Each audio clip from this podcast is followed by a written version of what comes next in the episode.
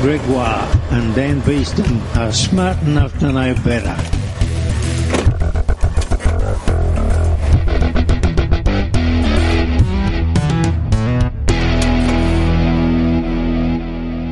Welcome to episode 200.75 of Smart Enough to Know Better We're a podcast of science and comedy. and ignorance. I'm Dan Beeston. I'm Gregoire. So, what happened to you this week in science, Greg? I've been looking into generative AI and hmm. getting my head around it, trying to work out what it is. We've sort of played with it before. I played with it before, but like Midjourney and doing doing things like pictures and DALL-E and that sort of good stuff. But I was sort of looking more into things like ChatGPT, so language models, and mm-hmm. looking just trying to work out what the hype's about, whether it's actually useful, where it is. It's been really fun and interesting actually to try and get my head around it, learn how it all works. I think where I sit at the moment is it's an interesting tool and I can see it going places in interesting ways, but I'm not kind of like, oh my God, it's there yet. So I'm not like an evangelist, but I can see the potential of it. I've actually used it a little bit for work as well now, like trying to work out lists of things and organizing stuff. But something I wanted to tell people about, which I was really fascinated. I knew you could tell, tell it to write things and find information like Google searches, but you can make it write things in the style of someone else. So you can say, write Yes. information, but make it like it was written by Neil deGrasse Tyson, let's say. Mm-hmm. And as long as that person has a body of work, then you can normally copy their style. And it's pretty cool. I got something to write in the style of Douglas Adams. Oh, and It yes. was like, and it was like, it kind of echoed it. It wasn't Hmm. funny. It wasn't insightful, but it kind of got that, the intonation right.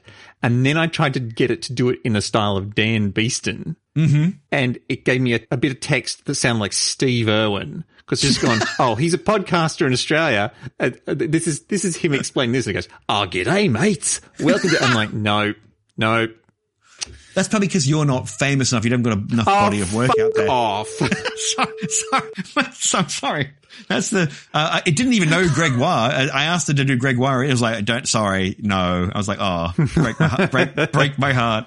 So did a really fun one where I asked it to do write a accurate description of a supernova, but in the style of Edgar Allan Poe. Because remember last time we talked about Edgar Allan Poe being one of the people who kind of worked out how the why the universe was dark and he did it Ah, for yes. other people. Yes. So maybe that's why I was thinking about it for episode 200. I asked to do it scientifically accurate without actually mentioning hydrogen and helium. And it wrote this a really cool story, which feels Edgar Allan Poe-ish, but it's actually, if you know about supernova, then it's actually pretty good. It's a, it's an accurate thing. And that, I It was hang on. accurate. It was that's ac- not a guarantee. No, not a guarantee. things. Absolutely not. You got to check that sort of stuff a lot. But it's an, it was talking about how I've, I've always said using AI is a bit like getting your medical advice from an impro troupe. it's I have noticed it mistakes that it makes, and when you ca- catch it out and you go, no, that's not right. It goes, oh yeah, sorry, good point, thanks for pointing. Because it's it's a beta technology. Absolutely, you should No, know. no, no, no, no, no, no. This isn't about being a beta technology. It doesn't understand what Oh. truth is. No, no, no, it doesn't. Like, It- it- no, it's- it's just it's just trawling through stuff and, and working out words Yeah, after words. It's making sentences that sound. It's a technology for making things that sound right but Yes. aren't right. well, not necessarily. It's it's Not necessarily not right, but Yeah. not necessarily right either. It does. That's it doesn't do that. no, it doesn't. No, that's right. That's that's true. It, it's it's based It would have what, to be a different technology to do that. Uh, I think that larger and more accurate language base to like the, what it's the information it's taking it from. Because It then would need a paradigm shift of what it's doing. yeah, it's it's Like, been pretty, and it's maybe pretty, someone will do that, but it's Yeah. What what it's doing, and the thing that makes it really impressive hmm. is not something that is gonna. If you keep doing the same thing but better, hmm. it, all it's going to do is be able to is to be able to lie more confidently. Uh, uh, I, I guess I guess not, I that's not what the technology is doing. The technology is making sentences that sound right. It's not. It's not speaking truths. Oh, that's a that's a philosophical question that which I don't know if we have time to go into. I, I I, I disagree with that actually, but no, it's not truth because there's nothing behind it. There's no intelligence. I don't like calling artificial intelligence to start off with. I think it's not. It gives an hmm. idea of HAL nine thousand or some sort of person. It's a tool that extends your your intelligence. Uh, EI, sorry, as in extending intelligence, not artificial. It's not artificial intelligence. If there's no hmm. intelligence there, you're absolutely right there. There's no intelligence there. It's your intelligence. It's extending your intelligence. It's not an intelligence in itself. It's not going down the path of one day it's going to wake up and go, "Oh, I'm going to take over the world" or whatever. It's it's a different thing. I was fascinated by the Edgar Allan Poe stuff, and I went, "Could it do it for me?" So no, as I said before, it doesn't know me enough. But what you can do is put your work into it. So I did. I started inputting all my 100 word stories into it. Went, this, this is the body of work of Gregoire. All my 100 word stories, just my 100 word stories. Have a look at this one. Mm-hmm. Okay, cool. And, and I asked it to analyze and uh, give feedback on it. So I asked it to break it up by things like sentence construction, word use, humor, metaphor. It was actually really nice. It sort of said, oh, that Gregoire has a really good understanding of writing. He writes complicated and simple sentences. Like he, he's got a good a grasp of, of changing things up. He has a good word use in there. He has no humor. None of his stories are funny. Shot me in the heart, this machine did, but that's fine. It went, I never, I didn't find any humor in any of his stories. And I was like, you, you bitch. like, and I thought about that for a while going, it doesn't understand what Robots humor is. That's, of course, what I'm going to say. Jokes. Yeah. It, it thinks, and I was trying to work out, honestly, I mean, yes, it's fine. It just doesn't some, some get me. Are it doesn't understand how great I am. I think what it's doing is, yes, I wasn't doing waka waka puns. It's different. It's, I look fine. Maybe I'm not funny. I can accept that. But I gave it all the stuff, uh, all my work. I asked it to write a 100 word story in the style of Gregoire based on using the stories I had just given it, but not using them directly, mm-hmm. just, just referencing them. You can't just take bits of them write a 100 word story around the idea of being replaced by ChatGPT as an author. It wrote a story. It's okay to good. I then found another program that is an AI reader that translates your words into actual human sounding words. In the softly illuminated chamber, shadows danced playfully upon the ancient walls. Nervously, fingers hovered above the keyboard, unsure of embracing obsolescence.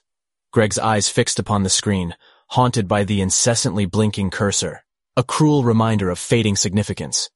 Once, words flowed effortlessly, but now they stumbled clumsily. An enigmatic entity lurked, ChatGPT, the usurper of creative minds. With deft precision, it analyzed thoughts, mimicking the writer's voice, rendering him superfluous. While the world marveled at its sleek efficiency, Greg mourned his own displacement. Amidst the symphony of keystrokes, a disheartening revelation emerged. He had become a forgotten author, lost amidst the gears of an unfeeling machine. Well, I'll tell you one thing, it's not funny. No. It really isn't funny. I don't think it's particularly my style. I, if someone said, did you write that? I wouldn't hear that and go, oh yeah, that feels like me. But that, you, you, maybe you can't tell your own style. Um, no, was, no, no, it doesn't. It sounds.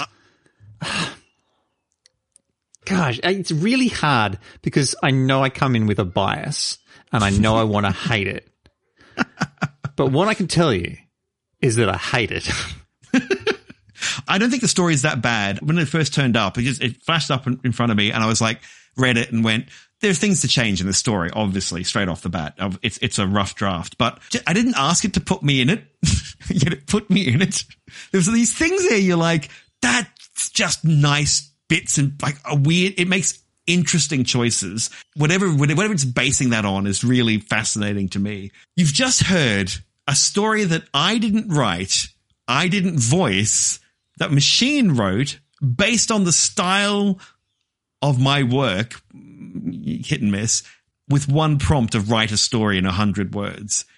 That's pretty impressive. That is pretty impressive. It's early days. I get it, but I'm, I'm fascinated by it. That's it. That was my week in science.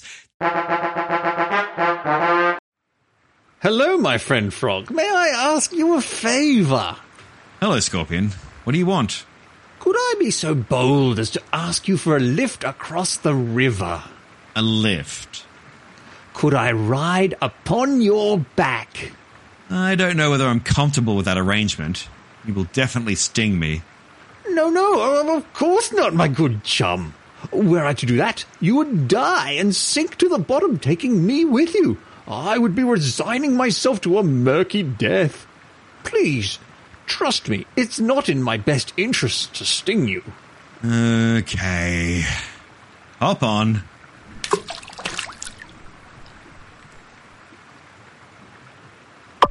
What? Why? You foolish scorpion! Why would you sting me? My friend Frog, with the waters lapping at my legs, let me tell you this. Scorpions have what are called book lungs that serve as a reservoir of air that enables us to stay alive and retain our breath for approximately six days. We can also climb any surface and some of us glow under UV light. Now, rot at the bottom of the river on a pile of your doomed brothers and sisters. Suck it, Dick Biscuits! I'm out! Let's put everything into a rat. Let's put everything into a rat. Do you know how far it is to Mars, Gregoire? it's it's pretty far. It's ages like- away, and that distance is just getting larger every single day. You're like, who knows whether that trend will reverse? it goes it gets closer and it gets what? It, Yes. It's getting further away right now. We have no idea what's going to happen next. what? Maybe it'll get closer again. I don't know. I don't know circles. but imagine ah. traveling there, Gregoire. Months Yes, and okay. months of boredom. In the oh. in the movies, you know what they do? They put the passengers into hibernation. Hmm. Sci-fi poppycock. But some creatures, Gregoire, do go into hibernation. Bears, bees, bats, even some creatures that don't start with B.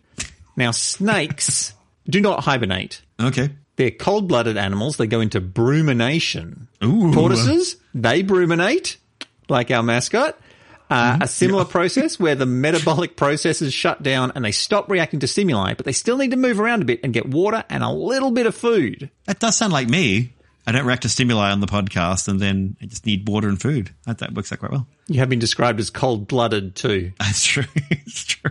So brumination gets kicked off with external temperature. Warm-blooded animals can't rely on the external temperature to do all the work. They have to start the process all by themselves. Mm. They're little plucky little buggers.